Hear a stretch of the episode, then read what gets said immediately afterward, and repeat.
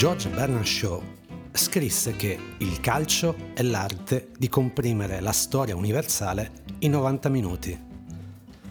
Oggi si potrebbe dire che quei 90 minuti non bastano più. Le partite di calcio e le storie universali che si portano dietro sono decompresse e amplificate dall'eco della rete e dei social media. Post, stories, meme, instant marketing, riverberi e polemiche politiche su tutto quello che ruota intorno a quei 90 minuti. Quello che è successo agli ultimi europei di calcio, dopo tutto, ci racconta proprio questo, che quando miliardi di persone si preoccupano di un gioco, esso smette di essere solo un gioco e diventa una narrazione sociale e culturale. Una narrazione dentro la quale diventa fondamentale esserci nei modi più disparati possibile, soprattutto per le piattaforme digitali e brand. Non solo per avere più visibilità, ma per fare parte di quel gioco, come se le aziende fossero dei giocatori invisibili di una squadra invisibile, che però gioca la stessa identica partita. Questa è la mucca viola numero 9 e oggi parliamo della rete nel pallone. Sabato 18 alle ore 20 e 25 in telecronaca diretta da Wembley, Inghilterra-Italia, valevole per la qualificazione della Coppa del Mondo. Fantozzi aveva un programma formidabile. Calze, mutande, vestaglione di flanella, tavolinetto di fronte al televisore, frittatona di cipolle per la quale andava pazzo, familiare di peroni gelata, tifo indiavolato e rutto libero. Notti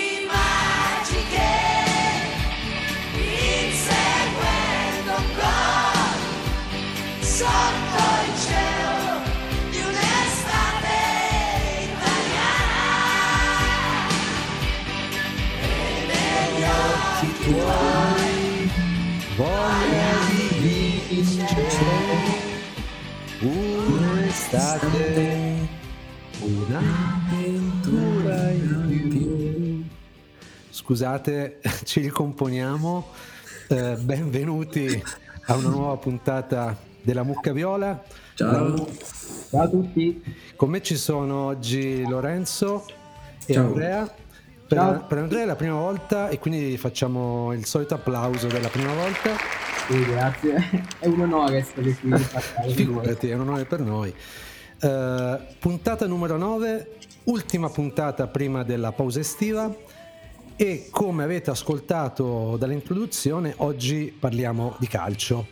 Eh, non ci sono donne oggi al microfono, è la prima volta, ma vi assicuro che non è perché parliamo di calcio, eh, non stiamo confermando un luogo comune, anzi in Dante ci sono alcune donne che ne sanno forse più di noi.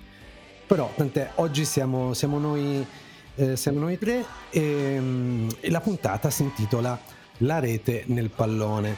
Eh, era facile capirlo che eh, questo europeo sarebbe stato il eh, trionfo del calcio commentato, vissuto, tifato sui social.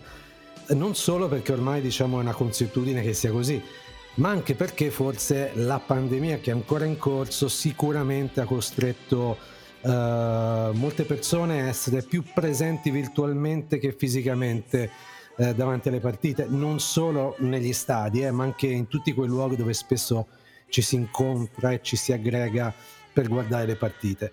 E, ehm, e però ci sono state anche delle novità, come dire, intrinseche nel rapporto fra uh, l'europeo di calcio uh, e la rete. Uh, basti pensare che nell'europeo precedente a questo, nel 2016, i social più frequentati dai tifosi, dagli appassionati, eh, ma anche dai brand che appunto inseguono i tifosi appassionati, erano Facebook e Twitter. La novità del 2020 è stata senza dubbio TikTok, eh, sia come veicolo di diffusione diciamo, dei contenuti e delle conversazioni che si sono generate intorno agli europei, ma anche perché TikTok è stato sponsor di Euro uh, 2020 eh, ed è la prima volta che una piattaforma di intrattenimento digitale sponsorizza una delle maggiori competizioni internazionali che io mi ricordi. Poi non so se qualcuno mi vuole smentire, ma mi sembra che TikTok eh, sia stato il primo grande esempio di sponsorizzazione di una piattaforma di intrattenimento digitale. Sì, confermo, confermo. E per l'occasione, infatti, se avete seguito, TikTok si è praticamente trasformato in una sorta di hub comunicativo dedicato agli europei di calcio. C'è stato un profilo ufficiale eh, Euro 2020, un hashtag ufficiale Euro 2020, una sezione in app dedicata esclusivamente alla competizione con le ultime notizie, tutti i video in trend e, e non solo, poi tutta una serie di strumenti lato user generated fra cui gli effetti, i filtri, eccetera, eccetera. Eh, e infine ci sono stati anche degli eventi speciali, non so se avete visto, pensiamo al concerto di Ed Sheeran che si è esibito live su TikTok, proprio su un palco dedicato a Euro 2020 ma anche offline, eh, ad esempio un torneo che TikTok ha organizzato alla fanzone di Piazza del Popolo a Roma, un torneo di calcio gabbia in sei giornate che è iniziato proprio l'11 giugno, cioè la data di esordio degli europei. E poi l'abbiamo visto tutti in televisione, no? lo spot uh, di TikTok che ogni tanto faceva capolino durante le partite. Insomma, diciamo che TikTok ha impiegato, come dire, una macchina da guerra comunicativa su tutti i fronti possibili. E ovviamente è stata un'occasione anche per i brand di utilizzare TikTok e le sue audience per fare promozioni e iniziative di marketing, poi le vedremo meglio in dettaglio. Però la cosa ancora più particolare eh, è appunto che non è solo stata la prima volta di un brand digitale come TikTok, ma proprio la prima volta di un brand digitale cinese, di una piattaforma eh, digitale cinese. Eh, e non è l'unico, come dire, non è l'unico, l'unico esempio, perché eh, se andiamo a vedere anche qua nel 2016 eh, c'è un solo sponsor cinese che eh, era uh, Hisense, che è questo, uh, questa azienda che produce televisioni. E invece in Euro 2020 uh, insieme a Hisense sono arrivati TikTok, Vivo, che è un'azienda cinese che produce telefoni, e Alipay, Alipay che è una sorta di piattaforma di pagamento cinese, una sorta di PayPal cinese che fa parte del gruppo di Alibaba. E quindi pensate, quattro degli sponsor uh, ufficiali sui 12 uh, che erano presenti uh, a Euro 2020 sono stati cinesi.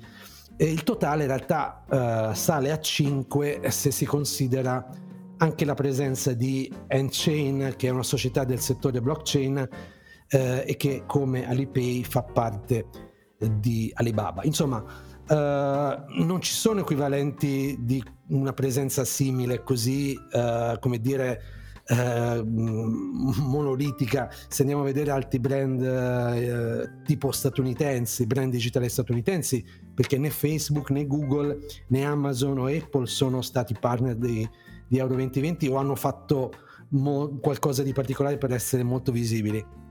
Quindi la prima cosa in realtà che ci salta agli occhi è questa invasione eh, cinese che avviene probabilmente per diciamo, due motivi. Il primo è che il mercato europeo è diventato un po' il paese della cuccagna per la Cina eh, e sa che deve aggredire questo mercato in questo modo. Non può entrare eh, in un mercato, come dire, da un punto di vista eh, geopolitico e quindi entra da un punto di vista degli accordi commerciali e lo fa anche in modo appunto abbastanza eh, pesante come in questa occasione.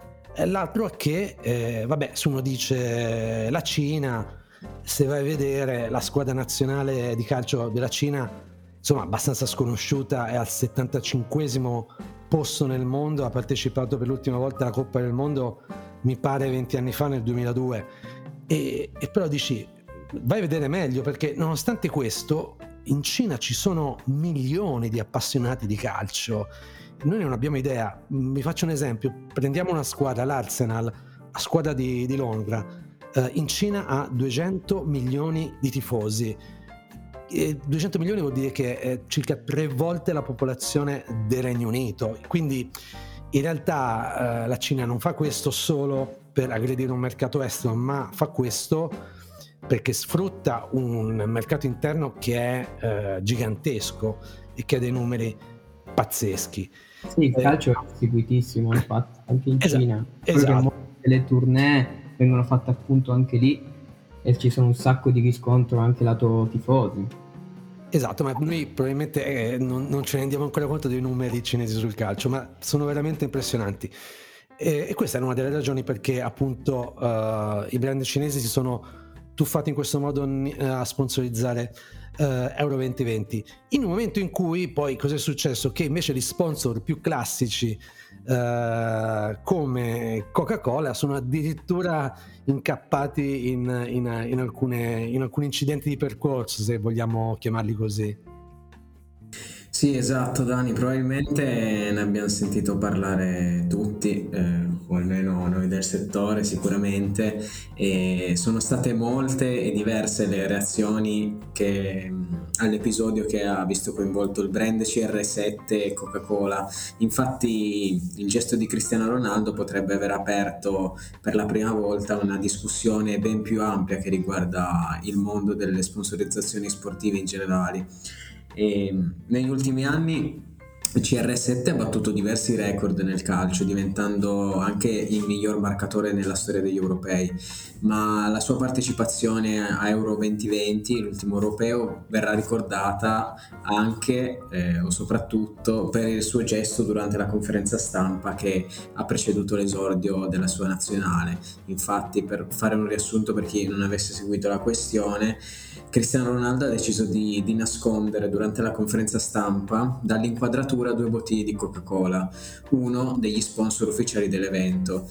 Ehm, e l'episodio che ha coinvolto due brand di grande successo, in questo caso appunto Ronaldo e Coca-Cola, ha innescato diverse reazioni da parte non solo di altri calciatori ma anche di diversi altri brand.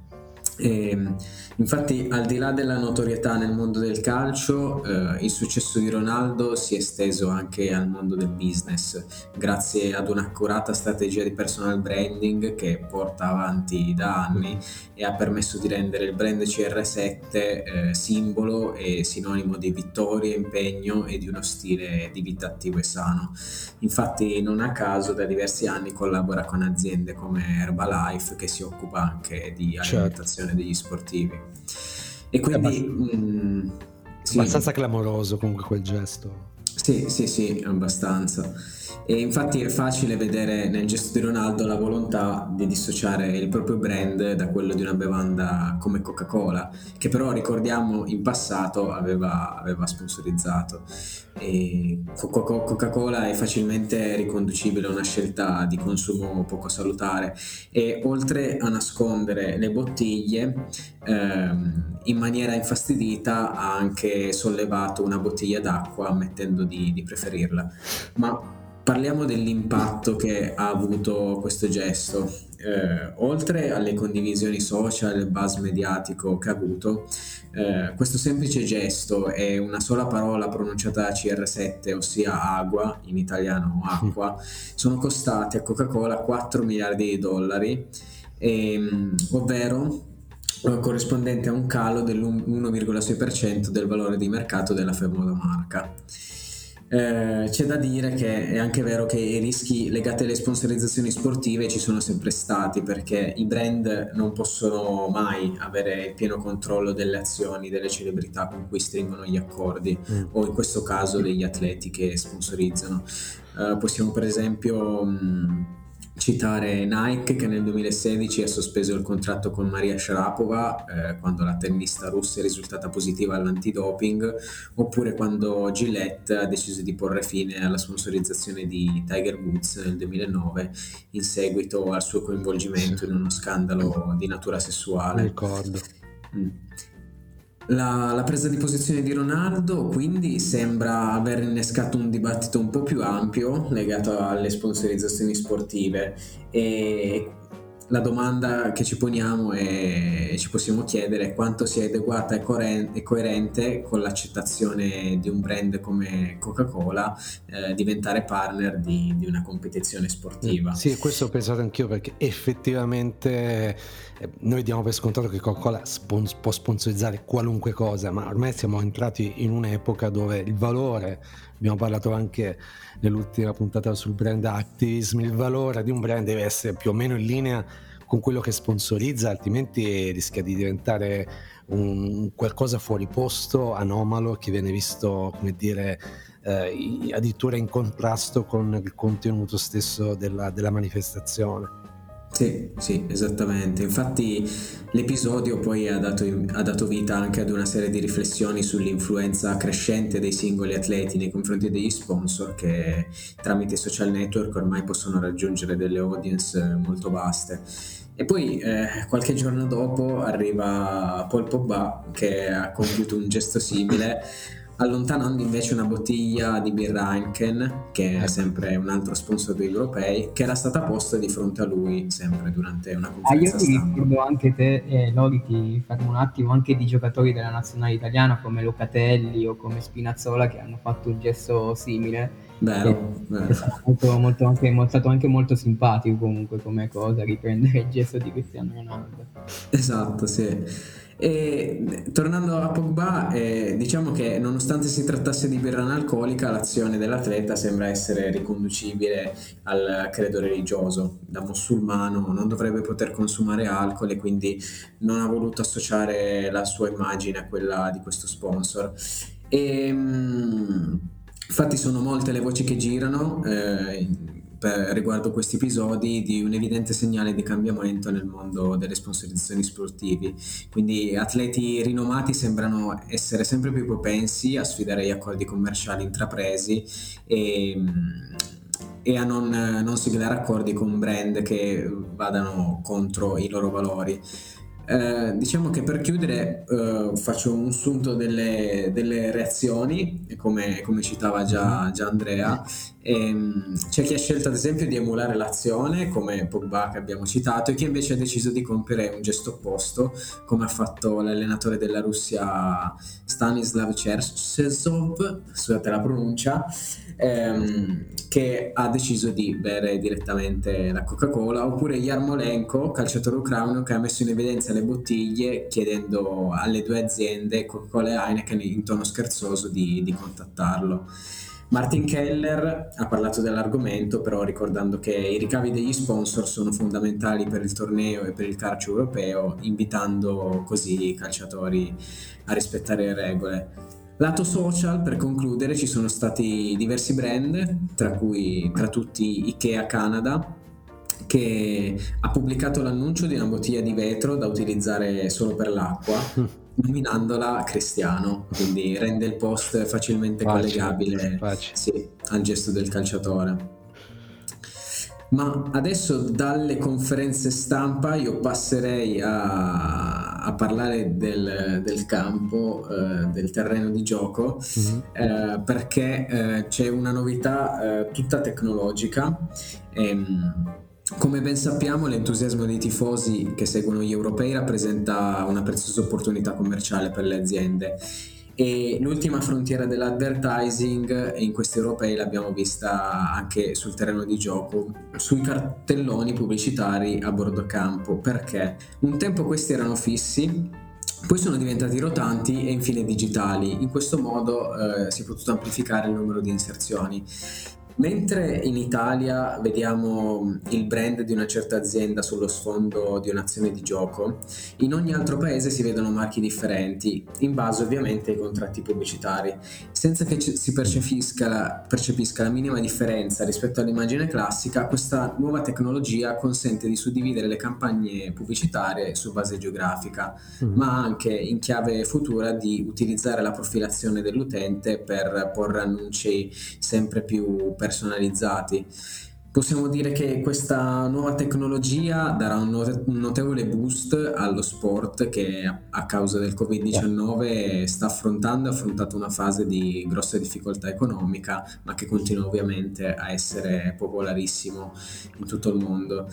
Invece, Andre, so che tu hai da parlarci di un po' di dati o della superstar dell'europeo, rivelaci chi è. Effettivamente, come avete detto voi già prima, è stato uno degli eventi social più seguiti.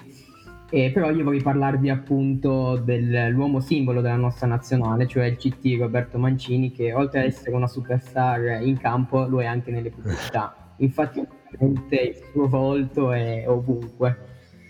E in una squadra che punta tutto sul gruppo, il volto simbolo a livello promozionale diventa proprio il tecnico, che piace tanto per il suo profilo che è molto elegante e sempre impeccabile. Facile capire perché i brand vogliano appunto associare il loro nome al, mancio, al suo. mancio. Ma la domanda che sorge spontanea un po' a tutti è ma chi è che ci guadagna? E la risposta è tutti, perché se c'è da realizzare una pubblicità o un evento per uno degli sponsor della Federcalcio è sempre lui l'azzurro più ricercato. A grandi linee comunque funziona così, se Mancini sta facendo da testimonial in quanto Roberto Mancini, come nella maggior parte degli spot che tuttora vediamo, incassa lui. Se invece Mancini è testimonial in qualità di CT della nazionale, Eh, certo. viene presentato come tale o ci sono riferimenti espliciti alla maglia azzurra, la partita viene gestita dalla federazione.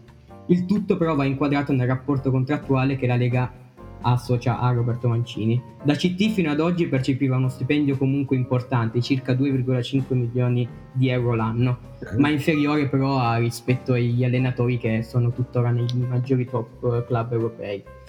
I commissari tecnici in generale guadagnano di meno e per questo lo sfruttamento di diritti d'immagine per un CT ha una rilevanza veramente importante. Beh, Mancio, comunque, scusa, comunque Vai. Mancio è, ha- non so, ha un'immagine di, di- di- poi ho seguito anche tutto la- la- la- eh, l'innamoramento della Scozia che c'è stato sì. nei suoi confronti.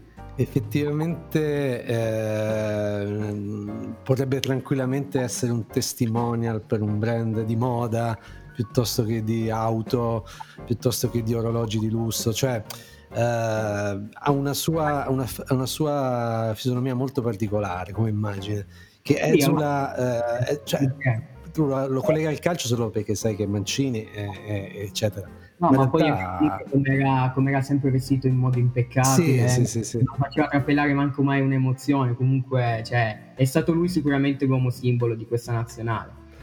Del resto è un momento d'oro per tutta la Mhm. nazionale, soprattutto per la Federcalcio, perché basti dire che la FIGC, con la gestione interna del marketing, che non è più stata affidata ad un advisor come in passato, è riuscita a segnare un più 50% di ricavi commerciali rispetto al precedente quadriennio.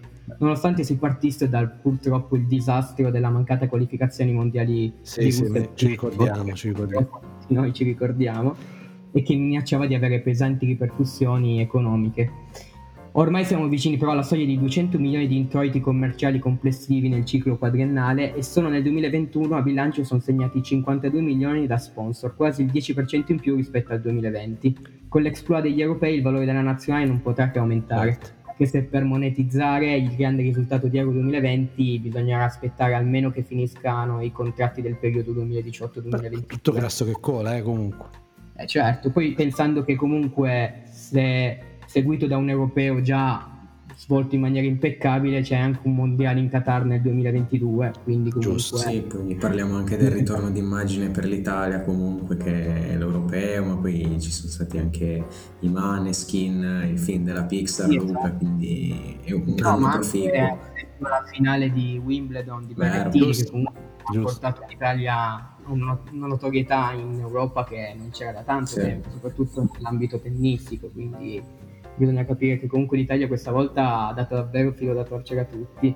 E poi comunque eh, aspettiamo il- l'autopremio di 30 milioni che la UEFA riserva alla vincitrice dell'Europeo. Comunque una nazionale che vince guadagna. Certo. E e, fra l'altro non abbiamo vinto solo sul campo, ma a quanto pare anche sui social, no? Mi pare di aver capito. Sì, esatto, nel senso che come abbiamo detto la finale di Euro 20 è stata una delle social, la più social di sempre, una partita che è stata combattuta per 120 minuti con l'emozionante poi lotteria dei calci di rigore che sicuramente è stato ideale per i commenti sul web. E attraverso la, piattamo- la piattaforma Toll Walker tutti i post eh, che contenevano gli hashtag eh, Italia-Inghilterra, Italy-England, Euro 2020 Final ha dato degli importanti dati, come ad esempio sono state 1,8 milioni le conversioni che contenevano gli hashtag della finale, con un engagement pari a 8 milioni e un reach potenziale di 132 miliardi, Beh, quindi sono dei sì. dati davvero impressionanti. E la finale comunque ha avuto un impatto socievole su tutti i social in generale, con 15,6 milioni di interazioni sui social media, considerando che ogni post che parlava della, della partita, ma anche quelli che non avevano l'hashtag. Comunque un'altra informazione molto importante è che le trasmissioni oggi basano il loro successo non solo sugli ascolti TV, ma anche sugli ascolti social Certo. quindi l'engagement generato da- dai social. e quindi sul numero di like, di repost e commenti che riguardano i contenuti e i protagonisti del programma.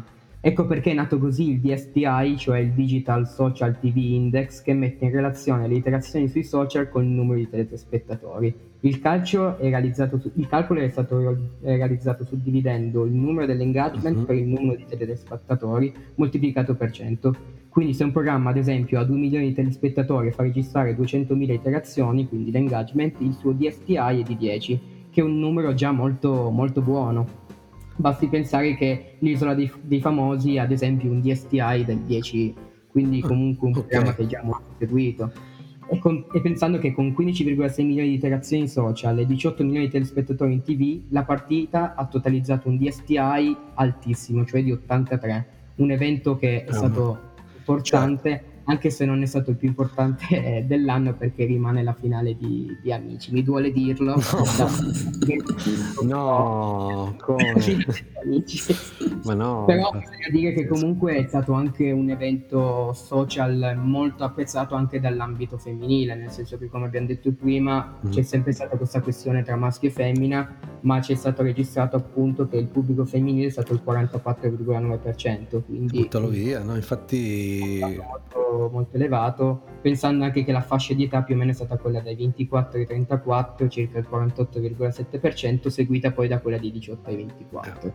Eh, e con numeri di questo, di questo tipo, di questa misura, insomma, è difficile che eh, i brand non cercano di cavalcare insomma questa onda no Lorenzo? Cioè, immagino che ci sia ci sono state parecchie iniziative per uh, fare breccia e stare, stare nel, in questo flusso incredibile. Eh sì, è proprio così Dani perché proprio eh, attraverso i dati che Andre ci ha appena citato capiamo bene che gli europei hanno rappresentato per le aziende un'occasione imperdibile per spingere sulla loro comunicazione anche all'insegna di, di una preponderante ironia possiamo dire.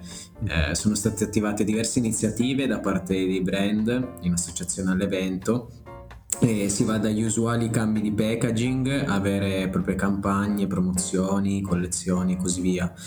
Eh, troviamo una maggiore rappresentanza del mondo food and beverage eh, in linea con il binomio cibo-intrattenimento e secondo JFK eh, sono in particolare le bevande alcoliche e analcoliche, eh, lo snack insalato, i dolci confezionati e gli ingredienti base, i prodotti più consumati in occasione delle partite di calcio della nazionale. Cioè. E vi cito mh, tre brand eh, che hanno attivato alcune iniziative in tal senso in vista di europei. Eh, troviamo Amaro Lucano che torna in tv, eh, è tornato in tv con il suo claim storico allo scopo di rafforzare il posizionamento verso il proprio target di riferimento e ed è stata anche attivata um, un'iniziativa digital ad hoc con il coinvolgimento di Casa Surace. Eh, ah. La protagonista del progetto è, è, stato l'hashtag Scongiuro Lucano, ovvero tutta, tutte quelle credenze e riti scaramantici fatti per scongiurare il famoso malocchio o per attirare la, la Deo Fortuna, soprattutto quando si parla della nazionale di calcio. E sempre nel mondo food and beverage troviamo poi Fonsis che ha lanciato un'attivazione multi-touch point a 360 gradi. Eh, sono partiti da una nuova grafica per i packaging in edizione limitata vestiti d'azzurro lungo tutto il portfolio dei prodotti aziendali e il pacchetto da 100 grammi di patatine è stato in particolare personalizzato per un periodo limitato con 200 nomi maschili e femminili tra i più comuni d'Italia. Dal 16 maggio eh, è andata anche in onda con un nuovo spot interamente dedicato al tifo della nazionale e che ha visto come protagonisti gli influ- influencer, gli, gli autogol. E anche il punto vendita è stato coinvolto con materiale di visibilità, eventi dedicati e un concorso, quindi parliamo di iniziative eh, online soprattutto, ma anche offline. Eh, vorrei chiudere con, con Samsung che... Oh dall'ottimizzazione dei colori all'audio premium per un effetto stadio a 360 gradi ehm, ha basato la sua campagna su su dei consigli dati agli utenti per vivere un'esperienza di visione ottimale in linea con i propri prodotti e questo è stato considerato comunque un'iniziativa in pieno O2 di marca eh, inserita nel contesto degli europei per eh, una guida all'uso dei propri prodotti eh, appunto che ha, che ha, aiutato anche eh, il brand a inserirsi in questo contesto. Beh, interessante, fra l'altro appunto visto che parliamo di di televisioni. Eh, beh, è anche vero che c'è stata un, un, un, una modifica di come noi, anche semplici, semplici spettatori, tifosi o comunque curiosi dell'europeo, abbiamo Uh, abbiamo cercato di, di, di, informarci e di stare aggiornati o di seguire le partite. Uh, appunto, uh, cito due modi molto diversi rispetto al passato. Una, una, volta c'era la radio, ora c'è il podcast. Ci sono state decine di podcast sugli europei molto ben fatti. Ce n'è stato uno in particolare che ho seguito in maniera mh, mm, assidua eh, che Wembley, eh, gli europei spiegati bene, eh, un podcast del Post, eh, curato eh, e narrato da Simone Conte che è il eh, creator producer, content producer della S Roma e che Beh, insomma vorrei speciare una, una, una lancia bah. a favore della S Roma che Beh, sei, è vero che tu sei romanista, sì. è vero, è vero, cioè, dimenticati, un romanista a Torino, ma ci sta, ma ci sta, è una cosa, è una cosa uh, molto molto particolare. E lui è bravissimo, è stato molto bravo a raccontare eh, gli europei, non solo le partite dell'Italia, ma una serie di aneddoti anche eh, de- delle altre squadre e non solo, in modo molto intimo, ma allo stesso tempo irriverente.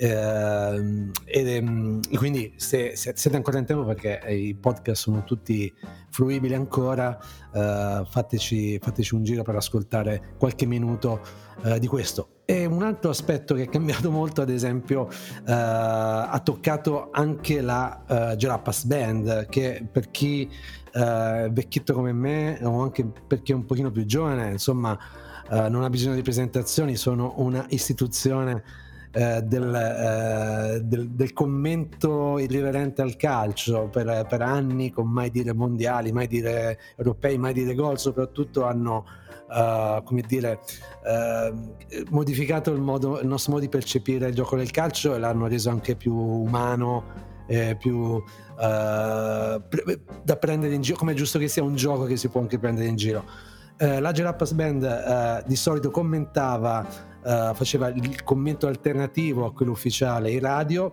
uh, negli ultimi anni e quest'anno invece per gli europei si sono spostati su Twitch con Twitch di europei che è esattamente il format della Jalapas. Loro sono in uno studio commentano uh, la partita fra l'altro è un format che è stato uh, prodotto appunto con la partnership di RDS e c'è da dire che io ho seguito un po' mh, mm, le prime puntate insomma uh, si vedeva c'era un po' di difficoltà soprattutto tecnica di gestire lo streamer su Twitch come fosse semplicemente una radio ma mh, mm, dopo qualche, qualche puntata sono assolutamente nonostante siano comunque anche loro tre vecchiettini sono assolutamente andati in sintonia con lo stile del, degli streamer eh, e anzi hanno, sono riusciti anche a giocare con alcune particolarità del mezzo. Voi sapete che Twitch ad esempio è molto severa su quello che si può dire e non si può dire durante uno streamer, eh, tant'è che perfino Fedez è stato oscurato, il suo canale è stato oscurato per un giorno. Insomma, ovviamente con la Jalapas c'era questo rischio, allora loro si sono inventati un pupazzo interpretato da un attore che si chiama Dissocilo, che ogni volta che eh, insomma la, la Jalapas faceva un commento un pochino non proprio politicamente corretto, arrivava in studio Dissocilo e cercava di pregare Twitch di non farsi bannare la trasmissione. Ecco, questo è un esempio di come in realtà, eh, nonostante quello che si pensi, alle volte anche eh, format del passato possono eh, entrare in sintonia eh, con gli strumenti eh, più recenti. Beh, mm, comunque di cose ne, ne abbiamo dette oggi. Uh, siamo arrivati alla mezz'ora e come promesso uh, non cerchiamo più di andare oltre. da un po' di puntate. Uh, questa, come vi abbiamo detto, è uh, l'ultima puntata prima della pausa estiva, quindi ci risentiremo sicuramente in autunno. Prima di augurarvi buone vacanze, vi ricordo che sul nostro blog di Danter troverete un approfondimento di quello di cui abbiamo parlato oggi con il link alle reference alle case history che vi abbiamo raccontato. Se vi è piaciuta questa puntata della Mucca Viola, come sempre vi chiediamo di condividerla con gli amici eh, o direttamente dai vostri canali utilizzando l'hashtag La Mucca Viola. Eh, io sono Daniele. Io sono Lorenzo. Io sono Andrea. Vi salutiamo e vi auguriamo buone vacanze. Ciao, ciao a tutti, grazie, buone vacanze.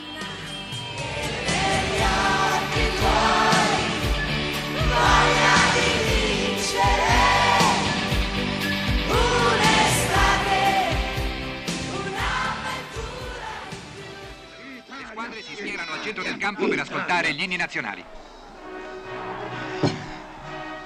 Ugo, credo che non potrai vedere la tua partita questa sera. Come? Dobbiamo uscire. Chi? Il dottor Riccardelli. No. Mi ha detto il ragionier Filini che dobbiamo andare immediatamente a vedere un film cecoslovacco. No! Ma con sottotitoli in tedesco. No! Ugo!